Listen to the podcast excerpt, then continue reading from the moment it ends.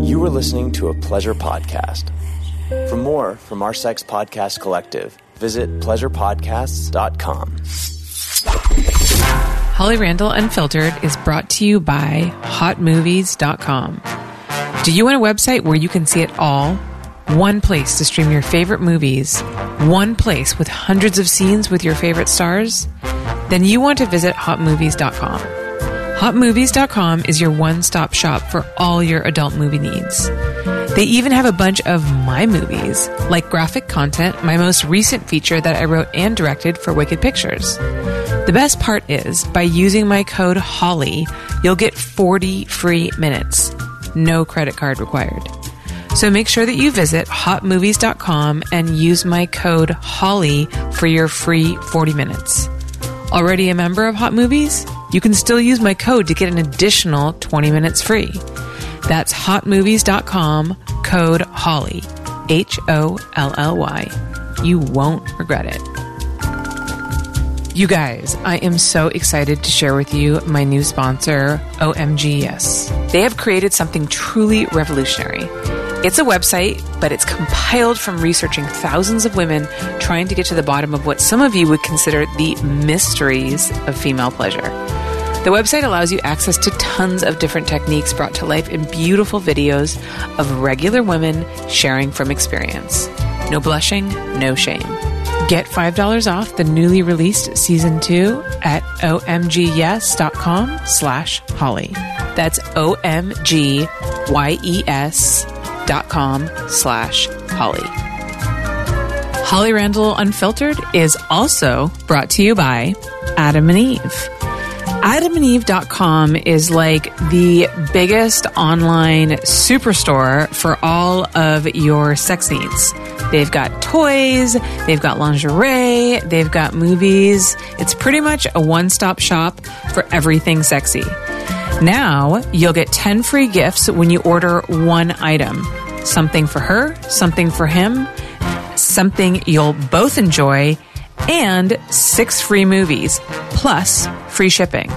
All you have to do is enter code HOLLY at checkout. That's H O L L Y at adamandeve.com for your 10 free gifts.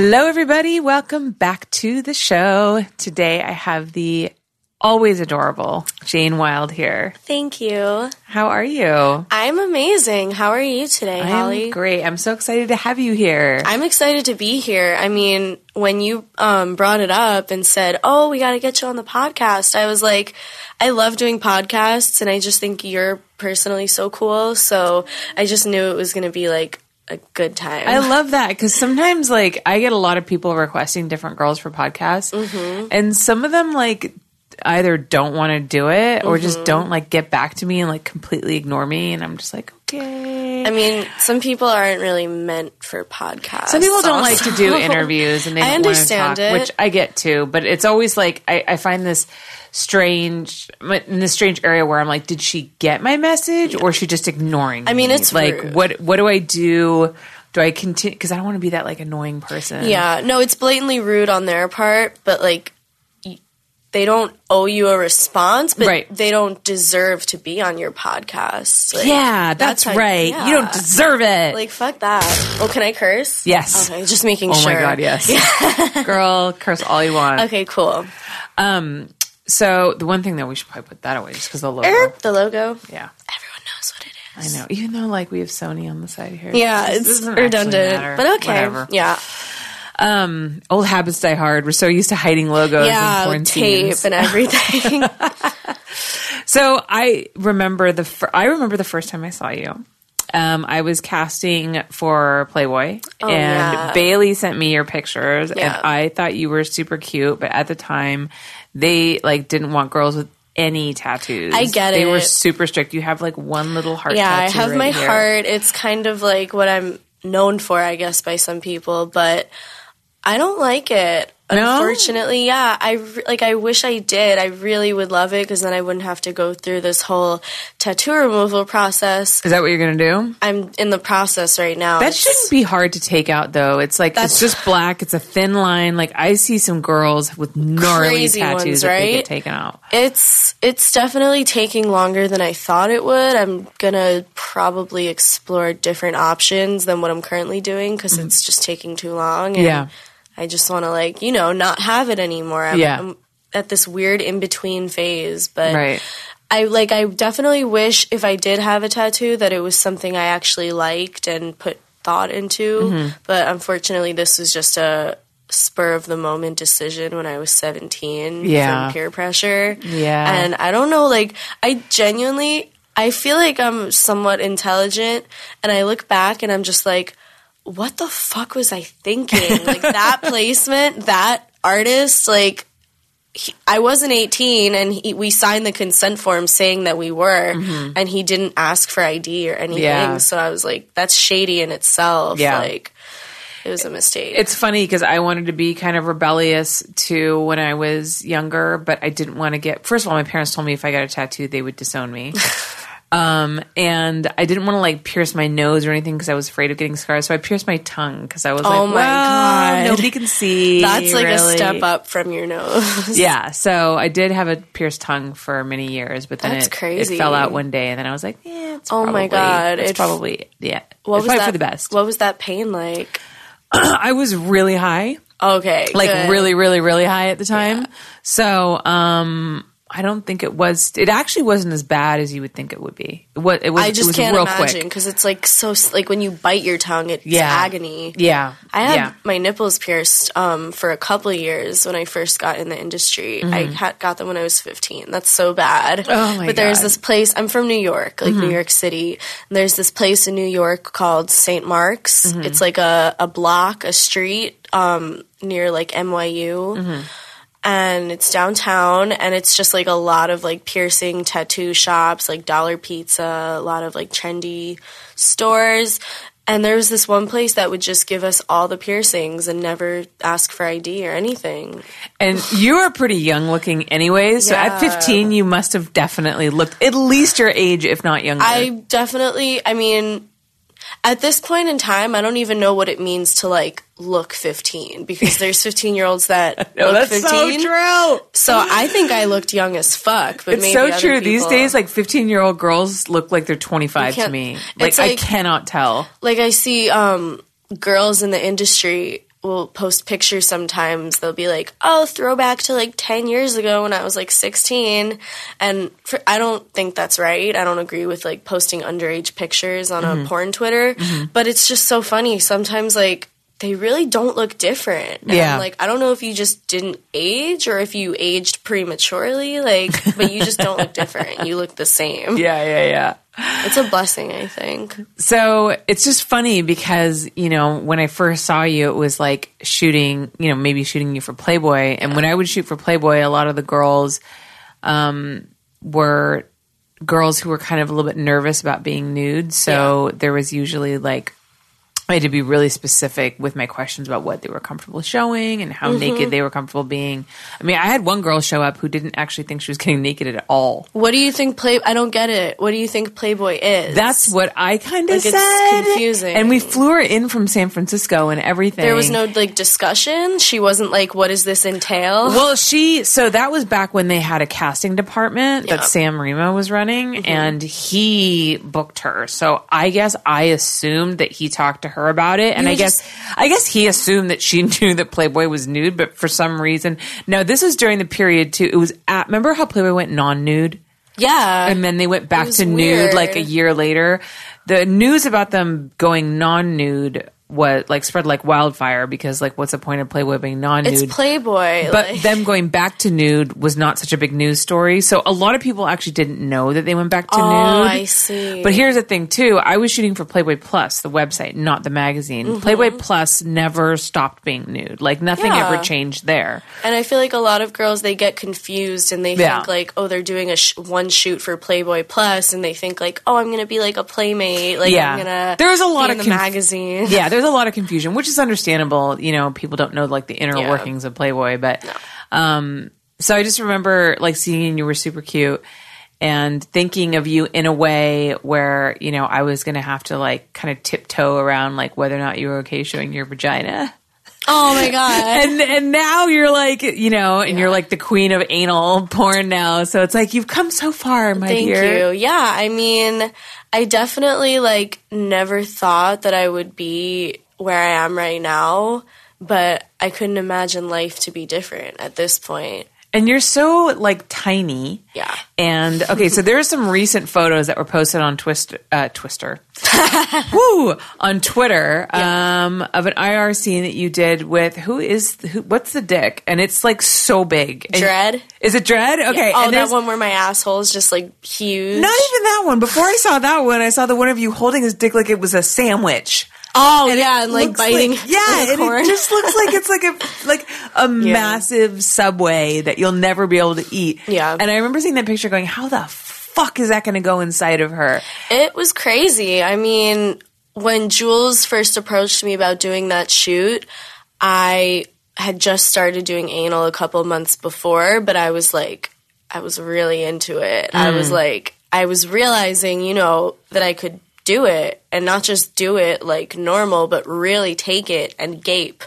Gaping is like, I didn't know that gaping was such a popular niche. Like, I didn't realize. I just didn't. But he asked me to do it, and I said, you know, can we do anal? And he said, whatever you're comfortable with. And I, love said, okay, then I, I'm going to try it. And his dick is huge. It's the biggest dick I've ever seen in my life, except for maybe one other person, but I don't mm-hmm. even want to talk about him Okay. because he sucks. But Dredd is an amazing performer, and what was I saying? His dick it was is really the big. biggest, but like next to my tiny hands and mm-hmm. face, it just looked like astronomical. So, are you one of those people that do you find sometimes anal is easier than vaginal?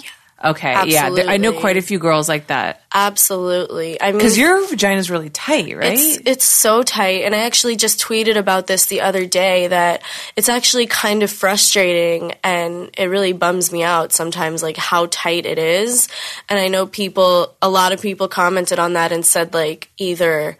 Oh, I want to fuck that tight pussy. Mm-hmm. Or they said, like, you should be happy you have a tight pussy. Yeah. And I'm just like, maybe if I was like a regular civilian girl that just wanted like quick validation from people telling me like, "Oh my god, your mm-hmm. pussy's so tight." But like when it's actually a career and a job and I have to get fucked hard in the pussy probably like 4 times a week at least, it definitely takes a toll on my body and my yeah, it kind of hurts. Like what I'm realizing is that like when people don't use enough lube, it creates like this friction and it's like tearing away at the skin.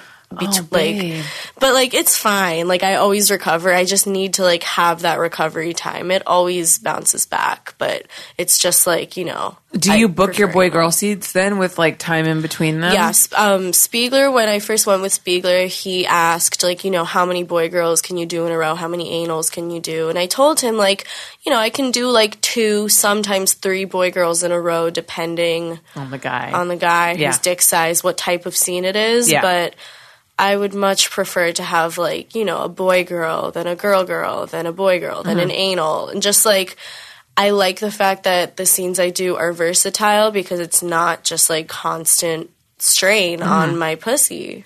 That's Mm-hmm. Yeah. it. So, I mean, do you? So, what do you do then? Do you just like have to warm it up before a scene? Do you ever use toys, or you just have like the guy start Um, off real slow? I just really like they just use a lot of lube and start slow. It it stretches out like eventually it and when I get aroused like it opens more. That's just like female anatomy, but um oh my god, I lost my train of thought. This happens all the time. Um, about getting your pussy to open up. yeah, about getting it to open up. It just opens, but yeah, they definitely have to take it slow at first and sometimes like I find it funny when people say like it's the myth that the more a girl gets fucked, like her pussy is loose. Mm-hmm. I just think it's so funny because it's actually the exact opposite. The more you have sex in the pussy, it gets swollen and it shuts mm. and it's like clamped shut. So Yeah. that kind of happens to me sometimes. It's hard to do a boy girl if it was like a really tough scene the day before and then to do another one, it just takes longer. Yeah, I can imagine.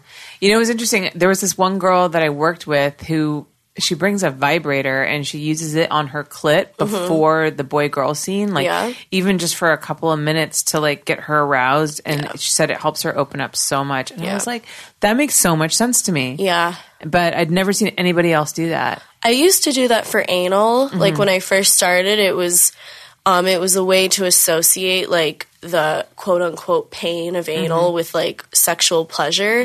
I never really had like serious pain, more just like Uncomfortableness, stretching, yeah. yeah, but um using the vibrator definitely helps, but I don't even use that anymore because I've kind of like learned about my asshole's like elastic what is the word? Elasticity? elasticity yeah i've learned about it and i know how it works now and um, after doing that scene with Dredd i kind of i just like know you know i just have an instinct now for like how it's going to be that day. And it's just like a comfort a, a thought in my head knowing like no matter how scared i am of this dick like i will take it and it won't hurt. Because if i can do anal with Dredd without pain then i can do anal with anyone So it's kind of like a confidence booster. it for you, was, that and scene. that was back in September. So I've definitely within the last like eight or nine months, I've gotten so much better at anal, and I do DP now, and it's amazing. I just love this journey of like discovering things about my body. It's so crazy because I never would have known that I can do this type of like sexual acrobatic things. Yeah, it's definitely sexual acrobatics for Yeah. sure. I mean, I'm always so impressed by you guys when I'm filming these scenes. I'm like. I don't know how you do that. Yeah. I'm such a pussy when it comes to No. sex. I'm just always like, my knees, my thighs. I don't want to do this. Like, I'd be the whiniest porn star. Well, sometimes I'm like, like if I'm just not in the mood, and it kind of sucks sometimes when like you're not in the mood and you still have to go to work. oh my god. I was just thinking about this the other day, and I was thinking like, you know, when a guy is like soft, and then he, you know, like we're on set, we're about to start, you have to get hard. They have to go to that place in their mind and mm-hmm. really just like start to get off no matter what's happening. If people are talking and laughing in the background or Yeah. they're staring. And I just thought about it, and it's like, what if the girls, everyone was like staring at you and you had to wait while your pussy got like Wet. wet, Yeah. from like arousal. Like Yeah. it wouldn't it wouldn't happen. We- Right. We, we wouldn't have porn. right. I know. So I'm just like, um, it's really commendable to the guys that actually are able to do that and not just do it, but do it well. I really admire them. I, you know, I say all the time that like we don't give the guys enough credit because they Not are such an integral part of the scene, and a lot of times they're the ones who carry it. And like good male talent is so hard. It's to so find. hard to come by. Yeah, I find that my biggest struggle when I'm shooting stuff for like Naughty America is is finding good guys. You know, especially if I don't have a lot of time to book my scene because all the good talent's always They're booked, up. booked out. And I'm always like, fuck. And so I'm like, I got to try like new guys out, which I hate doing. I hate like I don't like working with new guys. I don't mind working with new girls as long as they, you know, I don't feel like I don't want to sound fucked up when I say this, but like at my first scene with a girl, I had never really like fucked a girl before or done mm-hmm. anything. And it kind of just came naturally. Like whether or not you're attracted to girls, I think there's not really an excuse to show up on set and have like zero idea what you're doing. Mm-hmm. Like for guys and girls, but like for girl girl scenes, I feel. But yeah, I don't like working with new guys because it's like, you know, they can either do it or they can't. And there's a mm-hmm. 50% chance that they can't. I feel like there's like a 90% chance that they can't. And there's at least a 50% chance. Yeah. Like it's at least half and half. They're Yeah. either going to fail or they're not. Yeah. And I just feel like, why should we have to like sacrifice our whole day and our time and our money for some guy that like probably just wanted to get his dick wet and Yeah. couldn't even do it? Yeah. Like, Yeah. That's just how it is. It sounds harsh, but sometimes you have to be harsh because a lot of these guys are out here like trying to make it as a male talent, and I'm just like, just do Sometimes you know you just got to throw in the towel. do man. your own thing. Like, Yeah. if it, kudos to you if you can stay hard in your own bedroom, fucking your girlfriend on an iPhone. do that. Yeah. You can make money, substantial money from doing Right. that, but don't waste like a professional production company's time Mm-hmm. just because you wanted to fuck like your favorite porn star. Like, Yeah. I just hate. Oh, so many guys ask me in my DMs and stuff like, "How can I become an adult film star?" And I'm like, if you really and wanted to do it, you would just Google it, like I did, and Yeah. everyone else did, and find a way because it's not that difficult. Yeah, just find an agency and they'll throw And- you into like a blow bang or yeah, something like that You'll and start see get how you if, do. if you have the look, you'll start getting booked. Yeah. that rhymed. Yeah, I like that. Make that into a t-shirt. Yeah. So how did you get into the industry then? Okay, so um, the porn industry, I basically, um, I guess I'll just start from the beginning because Okay. I may as well. I've never really talked about this publicly before, um, so I'm a little nervous, but I feel like I want to, you know, tell people because it's my truth, it's part of my story and why I am who I am. Um, but when I was 18, so probably like two weeks after I turned 18, I was working at American Apparel and I hated that job and I didn't want that job, but I also wasn't going to college. I already knew at that point Right. because um, the way I. I'm just not a college girl. Like I'm just not. It's not for me. Sometimes you just know. And you know what? There's a lot of people who are going to college, getting themselves into serious student loan debt, And and then then, coming like- out of college and not getting the jobs they wanted, Having nothing. or finding that they didn't need to go to college to even pursue the career they end up pursuing. Yeah. So the idea of going to college is becoming like less It's and less obsolete.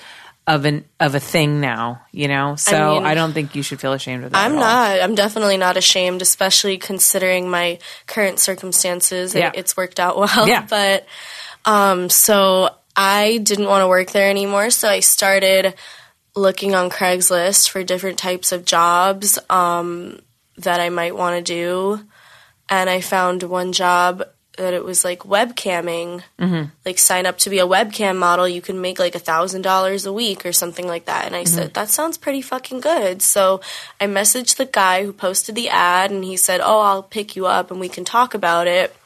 So he picked me up and uh, you know, he had a really nice car, he had like a Gucci wallet and all these nice things about him. So I thought, you know, this guy like he has money. money, yeah. So clearly this stuff works and he took me to a hotel and uh he had a computer and he was showing me my free cams, which is the website that I started camming on and he i had a shift later that day at like five o'clock. Mm-hmm. And he was telling me like you can make so much money doing this. Like you can become huge. Like webcamming is the new porn. Like nobody's doing porn anymore. Like everybody watches cam girls. Mm-hmm. And i knew nothing about it. I had never heard of camming. I never heard of my free cams. Because you know i was underage a couple mm-hmm. weeks before.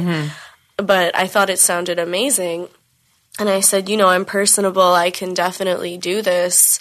So I need to make a decision right now whether I'm going to leave this guy and go to work and just forget this whole thing or I'm going to call out or quit my job and start camming and just see where it takes me. Because at that point, I Like had start right then. not at that exact moment, but Okay. like that would be the beginning Like of like immediately. my journey. Yeah. Okay. Um, and I I had nothing going for me at the time. Like I knew I wasn't going to school. I felt lost. Um, my mental health was not the best. Um, so I said, you know, fuck it. I called my work and I said I'm not coming in. I quit. I didn't even give two weeks, which was a dick move, but whatever. Um, and then I started camming. So this guy, he basically what he just like showed me to be camming was that I would do he apparently owned like a studio, like a cam studio, Okay. and a lot of other girls like cammed under him Right. Um, and he would provide like the resources like a place to work and you know stuff that you needed and blah blah blah and mentorship and all this stuff and he apparently worked in the adult industry for a long time and you know, all this stuff. And I was naive, clearly. Um, and I think like I was almost in denial of like what the situation really was. And I just wanted it so bad to be like, you know, my way of not having to work at this shitty job and my way of being successful at something and independent. yeah, and independent yeah. and being happy because I already like felt pressure to move out. Like, you know, my parents they said like you don't have to move out yet, you're fine, but you know, you you feel like a burden. Yeah. Like at 18 is usually when people go to school and then they're Yeah. not living at home. So I definitely felt like uncomfortable at home. But so I started camming and slowly over the next couple of months with that guy's mentor mentorship, I say it very loosely, mm. I started to realize that the situation was not what I thought it was at all. Um, this studio that he had was not really like I don't think it was anything. To this day I don't really know like what it was, but to make a long story short, he wasn't really like who he said he was. I don't think he lied about a lot of things, like his name. And I told like he knew everything about me. He knew cuz he he didn't have my bank info, but my payments, like my earnings from my free cams would go to his studio account and then he would take the money out and give it to me. Uh-huh. But I didn't like I didn't have direct connection to my money. Mm-hmm. And over time like he stopped mentioning like the studio and all these other things. Like he was just talking about his own projects and not really talking about my camming anymore. But we still talked and you know, And he was taking a percentage of your money. He says no, but I do not know. I feel like the answer is yes. Yeah. Um, and, you know, over time, the relationship became less and less professional, mm-hmm. like a mentorship and very personal and mm-hmm. more like a romantic relationship that I never really consented to or wanted to be in. But mm-hmm. he had kind of like made me feel like, you know, I couldn't succeed in this industry without his help. And at this point, I was way too deep in and I couldn't just leave adult and just go back to my regular life because I didn't have a regular life. Right. It's like this was the the very beginning of my adult life. Right. So I felt like very desperate and he didn't threaten me, but he just very heavily implied that I didn't really have any other options. Um, and then in September, that summer, he started getting really distant and just not talking to me anymore. And he would pay me less and less frequently. Like I had to reach out a lot of times just to get paid.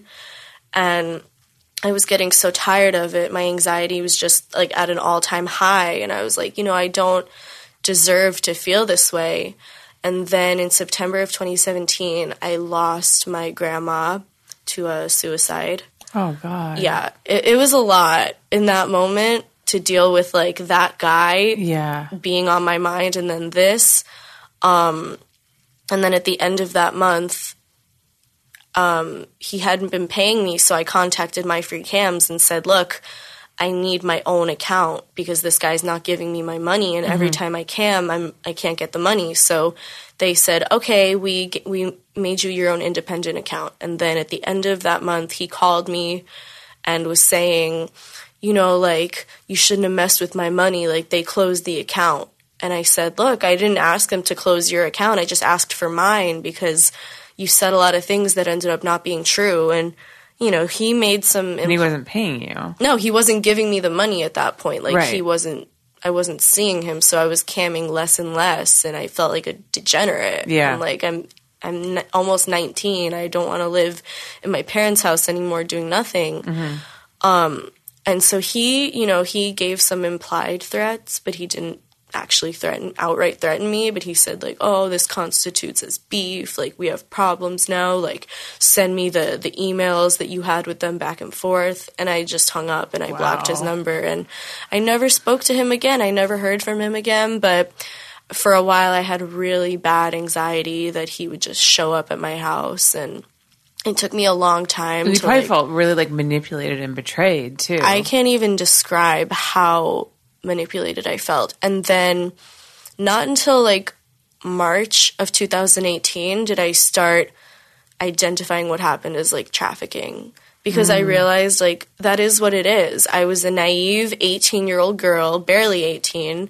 I had no idea how the sex industry worked or webcamming. I didn't even know what that was. And I was coerced into doing something that I didn't really know anything about based on false pretenses. Mm-hmm.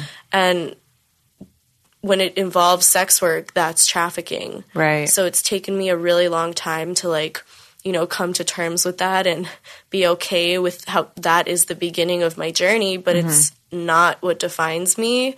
Um, and how far I've gotten in the porn industry is only on my own. Right. Nobody has helped me besides like my agents obviously, but nobody no outside figure has like helped me or promoted me to get where I am in porn. And that is something that like really that I love and that mm-hmm. makes me feel so good about myself because it is like a really low blow to find out that you wasted so much time doing something with someone that didn't have your best interest in mind. It, mm-hmm. it sucks. I'm not going to lie, but it's definitely made me like a stronger, smarter person. Yeah. Yeah, that's my story. That's wow. I'm really sorry about that. It's um thank you. I appreciate that. But it's not like I don't look at it anymore as a bad thing because I wouldn't have started doing porn. And it's it's taken me a while to like grapple with that. Like how can I be okay with these terrible things that have happened um if it indirectly or directly led to my happiness now, but you just have to like you know, be okay with what your story is and what your journey is and just keep going. So it's really interesting because you know there's a lot of controversy right now about um like you know people labeling porn as sex trafficking. Yeah. And and there's you know the difference between sex trafficking and you know legitimate sex work. Mm-hmm. And it sounds to me well you have experienced kind of like both, Both, sides. So yeah. what would you say like how would you define the difference between the two if you were talking to like some politician or Yeah. somebody who was like oh all girls in porn are sex trafficked Um, I honestly, like, to be so real with you, I have no idea. All I know is how I feel about both experiences and what I went through, what I currently experience versus what I did go through in that experience.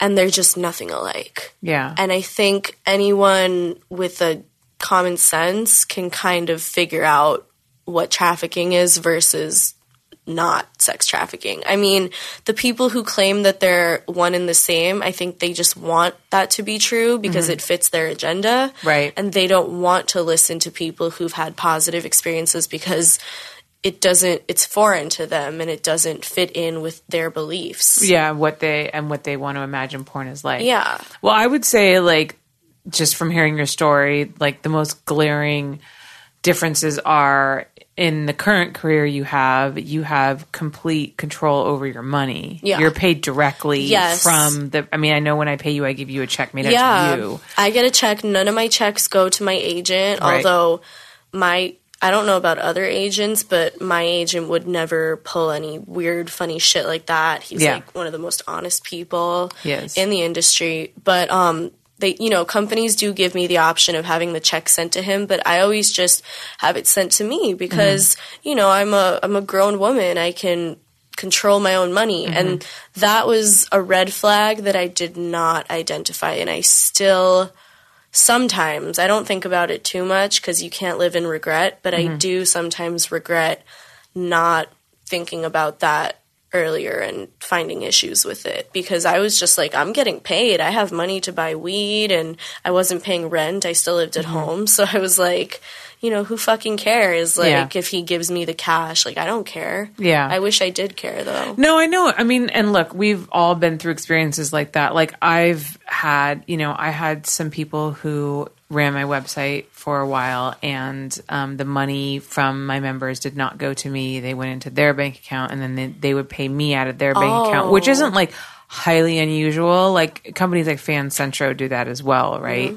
Um, but they have a very, very um, transparent, like, um, way of showing you the money that you've made, the percentage that they take. You you get report every Yeah. single week. I mean, you, you're on FanCentro, right? Like, I'm not. You're not. currently. No, Don't you have a Snapchat? no. I, oh. I don't like Snapchat. It's ah, not my favorite. Wow, you're like one of the few girls I know. yeah, I. So- fuck with OnlyFans. Okay, so same with OnlyFans because the money goes into their account and then they pay you out. So, Yeah. but there's a very like transparent way of showing Yeah. you the records and all that kind of stuff, and you have access to all that information.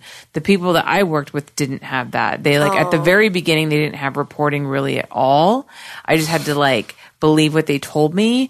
And then they had some like bullshit reporting which was clearly like not something that was automatically calculated. They were just kind of throwing numbers in there and there was no way So for me to verify it. So Yeah.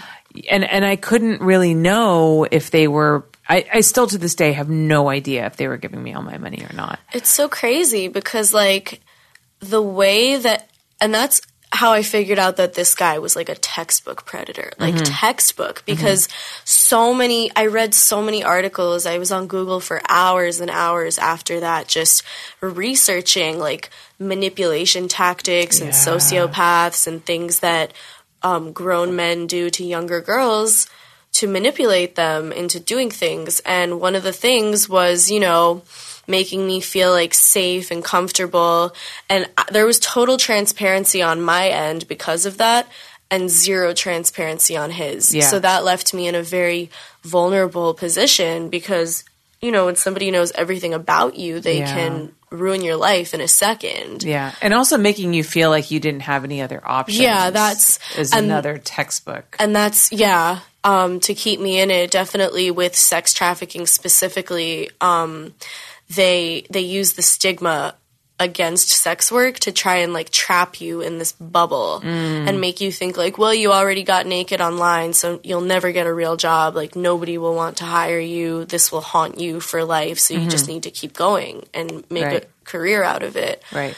And I felt that way. Now I obviously know that that's not true. You're not bordered into anything. You can do anything you want in your Mm-hmm. life, and sex workers can be, be doctors and lawyers. Yes, it will be more difficult. There will be more trials and tribulations, but you can do anything. And Mm-hmm. at the time, I felt like I can't do anything. especially when you don't really have um, the knowledge at your disposal and no you have only one person feeding you information about an entire industry and I could have um I know like I could have looked it up, I guess, but I kind of like I was living in denial. It's almost like I you don't didn't- wanna know. I didn't want Yeah. to know, and that's because once you have the information then you have to do something about Yeah, it like you need I- to face what you're dealing with I look back now and it's like I didn't tell any of my friends what was going on. I didn't tell my parents. I mean, they knew that he was in my life, but they didn't know how I was feeling and the mm-hmm. negativity that was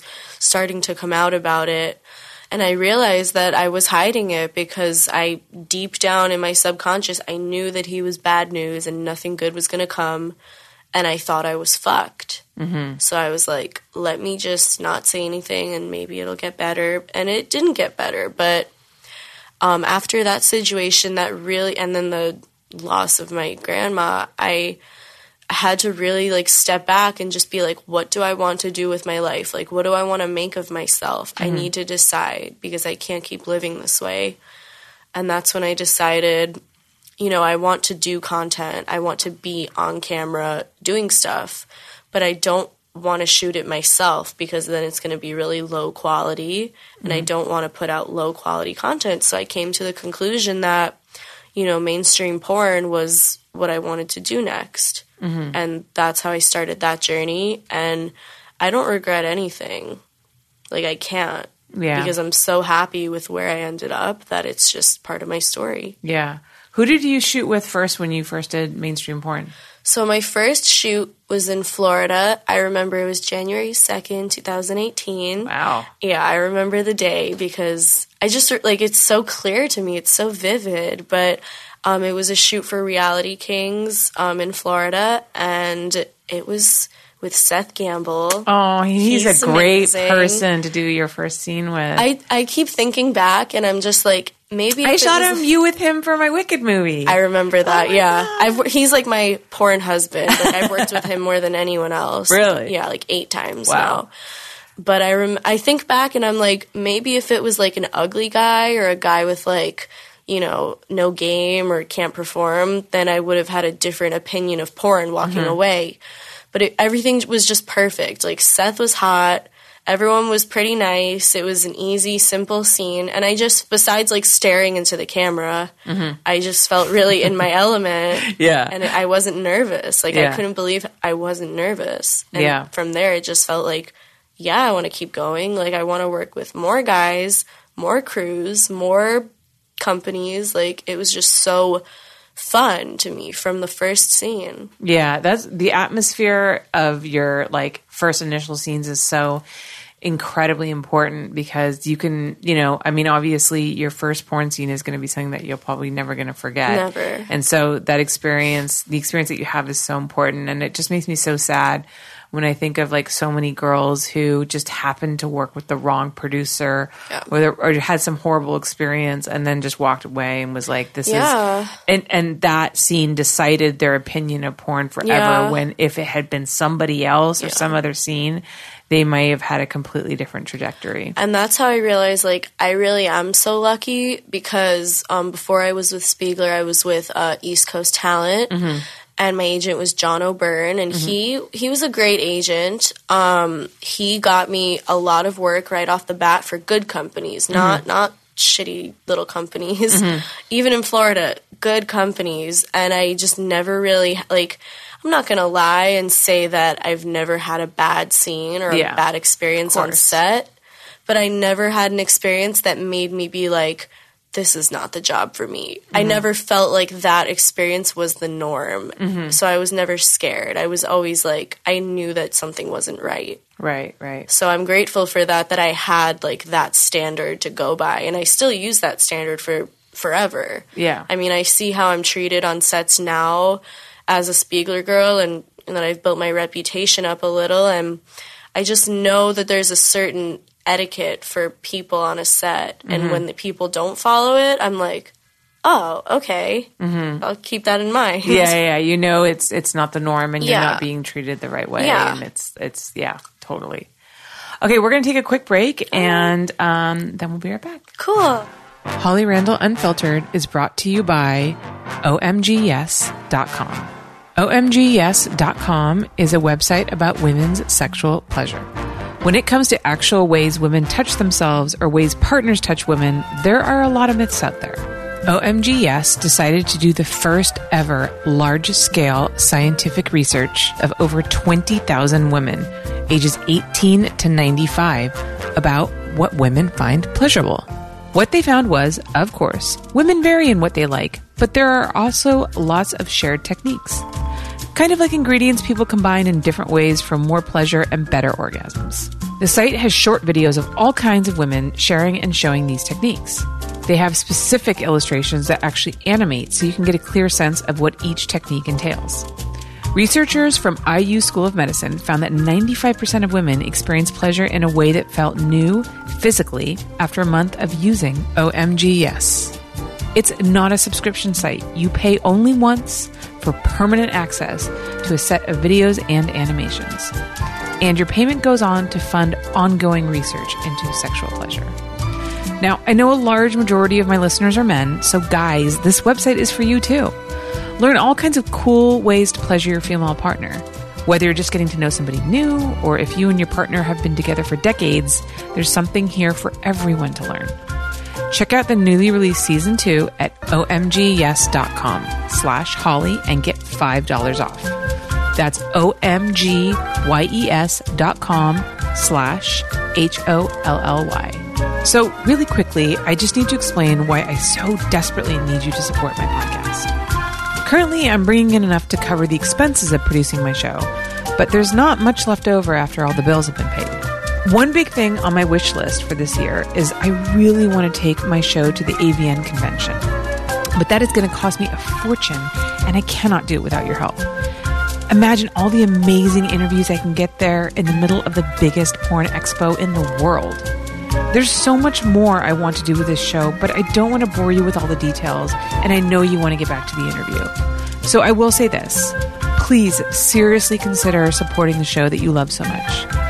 You can join my Patreon for as little as $5 and get access to the interview streaming live as well as bonus content you can't get anywhere else.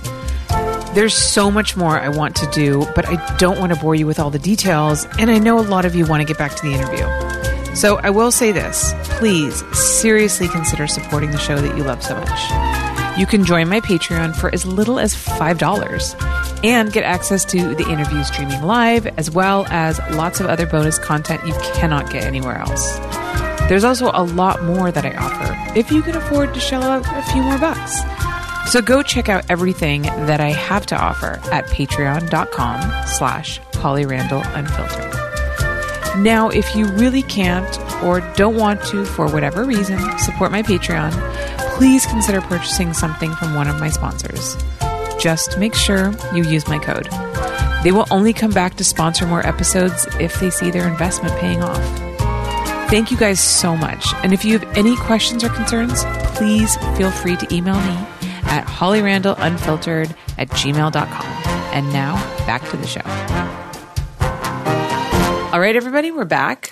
So, Jane, I want to ask you about one thing that I I saw on Twitter that you had started, which I thought was such a great thing. You know, we've been we've been plagued by a lot of issues of like mental health and depression and Yeah. even like suicide with um, performers in our industry. Yeah.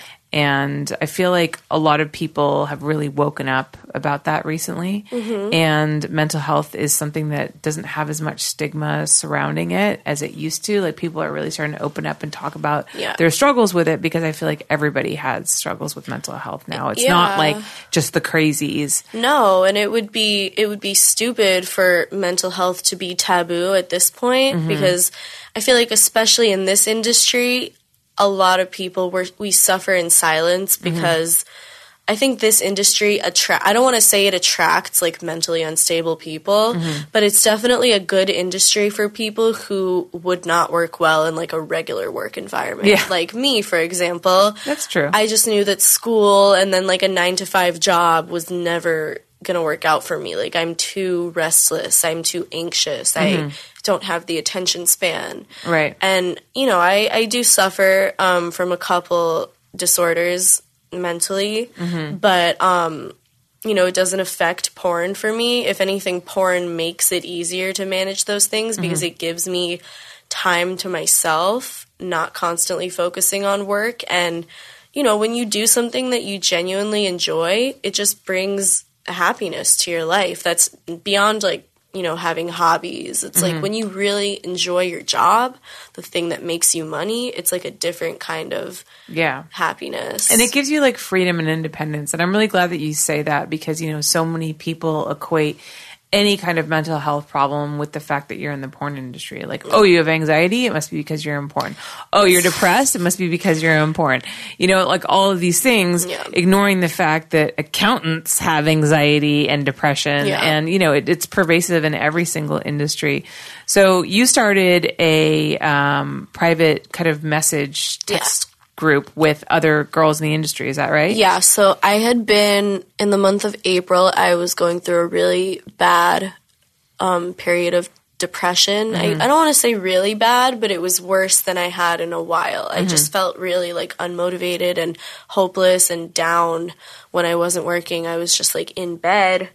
Um, and at the time, like, none of my friends were really like available. Like I know that sounds fucked up on their part, but like we all go through things internally and like I don't expect everyone to like be there all the time, but I felt like a little lost because I just felt like I couldn't really turn to anyone and trust anyone and open up I know exactly about my issues. Yeah. Um, so I, in the moment, I just said, like, what if we had like a group DM with a bunch of girls from the industry who all suffer from like either different or the same issues, mental health wise, and we can all just like talk to each other about it and vent and give each other advice and then hype each other up. And mm-hmm. I didn't expect it to pop off so much mm-hmm. um, to the point where the group got filled and then we did another one um, and yeah, I mean, I'm happy that it could help anybody. Like, I'm humbled that, you know, people like thought that I was like some great person for doing that, but re- it was really for like selfish purposes to be honest. Like I wanted a place where I could feel comfortable opening up, but that led me to think that maybe other people would also benefit from that and that's why I, you know, made the tweet. And I think also helping other people um, helps you with your own issues as well because Yeah. then you feel a sense of purpose Yeah. and you feel useful. Like I'm in, Yeah. you know, I'm a recovering alcoholic and I am in the 12 step program. And the last step is about helping other alcoholics. And like a big part of staying sober Is, is, having your purpose. is having a purpose and helping other people to achieve sobriety because not only does it make you feel better um, about you know help about yourself helping other people Yeah. but it also keeps you in the program and it keeps you like involved and it keeps you from distancing yourself from other people because i think one of the biggest issues that we have these days and i've said this so many times but it's about you know with social media and um, the internet and everything is how like distant we've grown from each other as people. We've become so isolated. And so, you know, anxiety is like skyrocketing. Like issues of depression and mental health has gotten so much worse. Yeah, definitely social media has made depression and anxiety worse. Like for me, I would say um, if I see someone tweet something and like let's say they're my friend and I think that like maybe the tweet could be about me, like mm-hmm. that's going to bother me all day when mm-hmm. really like I should just call the person or text them and be like, "Hey, like what's up?" and talk to them, but mm-hmm. instead a tweet is all gonna- passive-aggressive things that you Exactly, it's yeah. passive aggressiveness and people just not being like real in their true selves and hiding behind a. And then also persona. too, like sometimes you're wrong. Sometimes somebody's not tweeting about you or yeah, but subtweeting it's my, about the way my anxiety works. but your brain just- automatically goes like, "Oh, that's about me." I do the same thing. Yeah, I'm like, the "Oh, they're pieces talking together. about me. They must be because everything's about me." Yeah, exactly. and it's it's narcissism. Yeah. Like social media has definitely triggered narcissism that I didn't even know existed in me. And other people too. I mean, I'm more confident, but I'm also more narcissistic. So I'm not afraid to admit like there's goods and bads, but definitely I would say we need to be careful about like letting it take over our lives and stuff. Yeah, absolutely. And also like depending on the validation of a bunch of strangers. Yeah, that's so bad as well. or the opposite, letting a bunch of strangers tell us how we should feel about ourselves and Yeah. who we are as people. People who have never met us. Yeah, never. And I try to like I try so hard when I see a negative comment. I really just picture like an ugly loser in their basement in the dark, like Mm-hmm. eating hot Cheetos, just like surfing the web, watching porn and like Yeah. commenting on girls' bodies. Like Yeah. I picture that because I don't really see how somebody who is like happy with their lives and secure with themselves can go around like doing stuff like that. Yeah, trolls are generally people who have too much time on their hands Yeah. and have, you know, a lot of like they're very unsatisfied with their own lives. That's the thing is like the way people treat you has is so much more telling about how people are as themselves Absolutely. than it has anything to do with you. I've so had to like come to that conclusion and burn that into my brain. Yeah. Because like otherwise you're going to be so unhappy with Yeah. all the comments that I mean, luckily I don't see many negative comments. I think I just have a lot of accounts like muted and blocked. Mm-hmm. But you know, like when I see negativity, I like to go if it's on Twitter, I like to go on their page and look at all their tweets. Oh, yeah, and it's, it's usually always- it's all negative and Yeah. all just hating on girls and I'm just like what is your life like? Like Yeah. genuinely, like when you turn off your phone or close your computer screen, like what do you do? Yeah. What is going on up there that is causing you to lash out at people who are just trying to live their life? And actually you reminded me of something when um when you said that you're in Alcoholics Anonymous, um, that my mom, she's in Overeaters Anonymous. So she it's an eating disorder and she sent me this quote one time because during April when I was struggling, I told her, you know, I don't know what to do. I'm really struggling mentally. And she sent me this quote. Um, it says, Truer words were never spoken. Lack of acceptance has been the cause of all our problems, according to the Alcoholics Anonymous Big Book. All my relationships changed the day I started accepting people exactly as they are. Occasionally I forget and revert to my old ways, critical, judgmental. But when I remember to control my instinctive reactions and feel compassion and acceptance for the person rather than ridicule and rejection, I feel better. And then the end of that quote is like, it was, it just spoke to me. It was like, just be compassionate because we are all trying to get by in an often unforgiving world and poorly equipped to do so. Yeah, it's and that's just it's so true. Like I'm poorly equipped and it's an unforgiving world and I feel like we're all just like floating here like trying to, you know, make the most of it, but Yeah. there's no need for like unnecessary negativity. Yeah. That's It's so funny that you say that because there's a morning meeting that I actually um, I'm secretary of and that I run on on Saturday mornings. And one of our readings is called "Acceptance is the Answer," Mm-hmm. and we read it every single Saturday. And even though I've heard it ten thousand times, um, every time I hear it, I'm like, it's true. Like acceptance is the answer to all our problems Yeah. because like the root of stuff one of my one of the guys in the meeting who's like one of my favorite people he's actually my co-secretary he always says the root of suffering is the desire for other people to be not as they are Yeah. and it's true because like people are going to be who they're going to be. You can't change You can't. The only thing you can do is change your reaction to other people. Yeah. It's the only thing in this life that you have control over. Yeah. Once you come to accept that, life's a lot easier. Yeah, and like another thing that I found out um, from uh, doing some soul searching Mm. is that we can't control like what happens to us, but we are responsible for what we do Right. after that. Like Yes. like my situation, I couldn't, you know, it wasn't it wasn't my fault per Mm-hmm. se, but I am completely and 100% responsible for what direction I take my life in next. So Right. like if you get in a car accident and you're paralyzed, of course it's not your fault, but are you responsible for, you know, getting your life back on track and, you know, remaining here? Yes. Yeah, I think that's yeah, it's a great way to you know another way you can put that is it's it's not about living in the past, but it's about um you know making changes for the future. Yeah, because so many of us live in the past. We Yeah. live in our regrets and we wallow in them, and that's never going to get you anywhere. in life. Never. That's why I'm happy that um, a lot of the stuff that I've gone through has been like um, when I was 18 before I got into porn. So I feel like once I got into porn, that was kind of like a fresh, clean slate for me. And I was able to, you know, make my own reality and do exactly what I wanted to do. And I just feel so happy that I've been able to have like control over my own career. Like I never had um, a controlling agent or a controlling boyfriend or anyone trying to tell me in porn specifically, like, don't do this type of scene, don't do that. I've just been totally like in my own head, independent, and I'm happy. Like, it feels amazing. It, this is like what being an adult.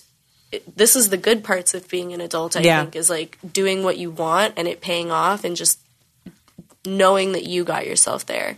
Yeah, it, it's so funny that you kind of when I was thinking when you brought up the whole like you know feeling lucky about having a job that you love and being Yeah. independent and that kind of stuff.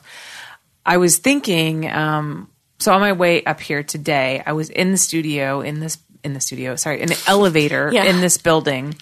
And I got in the elevator with this with this older man who was dressed in a suit and looked like he was coming back from lunch, and he just looked so downtrodden. and he was getting off on a floor below me, and when the doors opened, he just heaved this big sigh, and then just wa- yeah, exactly, and just walked out back to work. And I just thought for a second, I go, you know what? Like as much as like I love to complain about my job, and believe me, there are mornings that I wake up and I'm like, I do not want to go fucking fucking, shoot this. today. Like I do not want to drive to set and work for 12 hours and deal with this and that. But like, how lucky am I to have this Yeah. job that I have and have the independence and Yeah. to, the ability to be creative and the ability to work with super cool people like you. Thank you. And to be passionate about the work you yeah, do. Yeah. I mean, and I think everybody has days where they wake up and they don't want to go to work. But I just thought to myself, what if like I lost my job right now and I lost my career and I ended up doing some horrible nine to soul crushing Yeah. nine to five? Like I would look back on my life right now and I would be like, fuck, I had everything that I wanted Yeah. and I wish I had appreciated it more. Yeah, that's why I just try to keep things in perspective because like it could always be worse um just in life in general, but definitely in porn. I feel like whatever situation you're in, you know, it can get better. You can have a good experience. Yeah. It can happen. Period. Yay. Well, Jane, thank you so much for coming Thank on. you. I, this was so great. I just feel like so happy to be here and I feel like a weight lifted off my shoulders Good. and I'm glad, and, and I'm glad that you are comfortable talking about that because I think a, a lot of girls do have that kind of uh, Yeah. same sex trafficking story, Yeah. and it's it's really great that you can come on and talk about how you started off in that situation, but then you corrected it, Yeah. and then you moved on to continue in the adult industry Yeah. and reach a place where you feel happy and safe and independent, so people know that like you can have a good experience in this industry. Yes. Now it may not be for you. This job is not for It's not everybody. for everyone. But um, you know, if you if you approach it under the right circumstances, with the right knowledge under your belt, um, you can have a good experience. And that's also too why partially why I, I like doing this podcast because I like having people like you on to arm other listeners with that kind of information and and to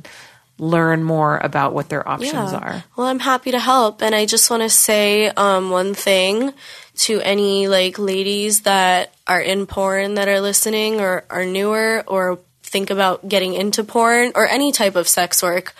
No man should control your money or your decisions. Period. Point blank. If they're trying to do that and insisting on it, it's a bad situation. I mean, of course, there's circumstances that I don't know, but I would say 99% of the time, if there's a man that's older than you that is trying to take some of your money for work that you're doing with your body, it's not good. No. And you need to get away from that. And with technology these days and all these different platforms that girls have to make money independently, Yeah. like OnlyFans. I wish I wish I knew about those yeah, things and like- knew that I like didn't camming too. You Yeah, know, as long as camming is not bad. My free Yeah. cams is not bad. It's just he was using he He was using that he platform took to the fa- he took you. the fact that I knew nothing about it and used that as a way to just control the narrative. Mm-hmm. Um, and I think it's just important. Please do your research. Please do your research. And the thing is that there's so many girls out there like yourself who, you know, and me as well, who are happy to give new girls advice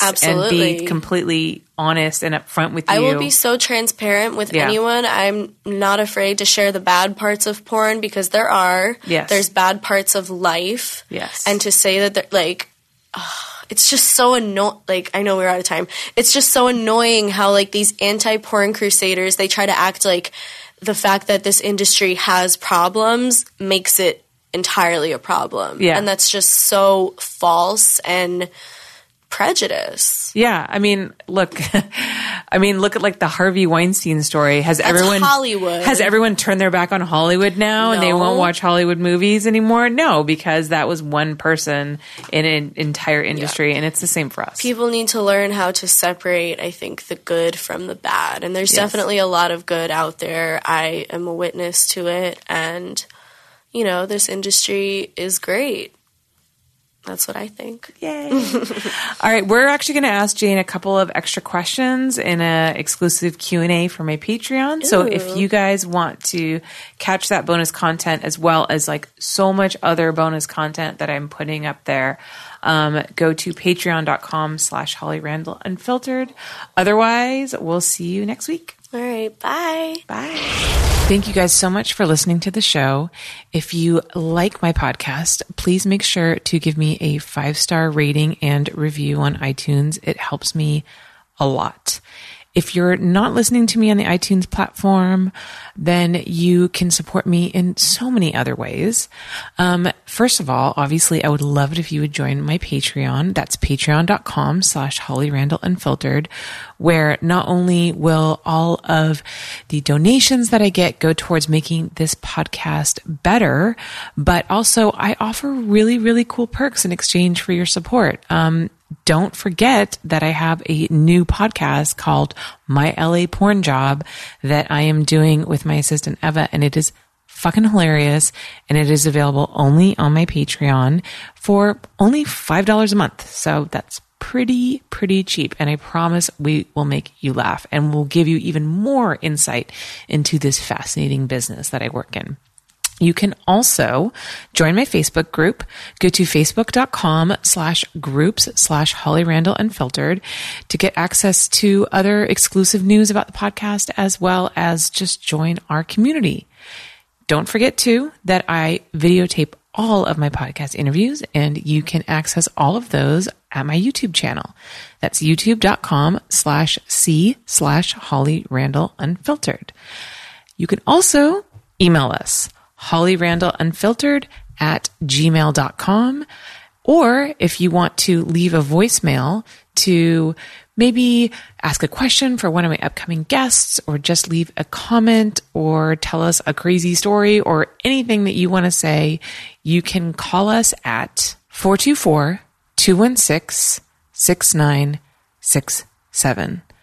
So please send us an email, leave us a Facebook message, leave us a Patreon message, um, leave us a voicemail, and we will maybe get back to you on the show, um, especially the new podcast that I'm doing with Eva, my LA porn job will definitely be uh, responding to some of your messages.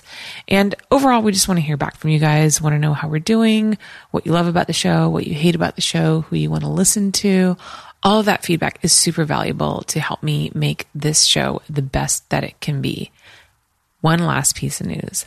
I plan on going to the 2020 AVN convention in Las Vegas, and I'm going to bring you this podcast live from the show floor. So that's another reason why I need your financial support because that's going to be a very expensive trip for me. And um, I'm definitely not making the kind of income from the show yet to cover it, which is fine, but I hope to eventually get there one day. And with your help, I hopefully will. So thank you all so much for listening. Thank you guys for supporting. I appreciate you so much. And um, I'm still like kind of flabbergasted that this show has done as well as it has. And I'm just super grateful for all of you. Mwah!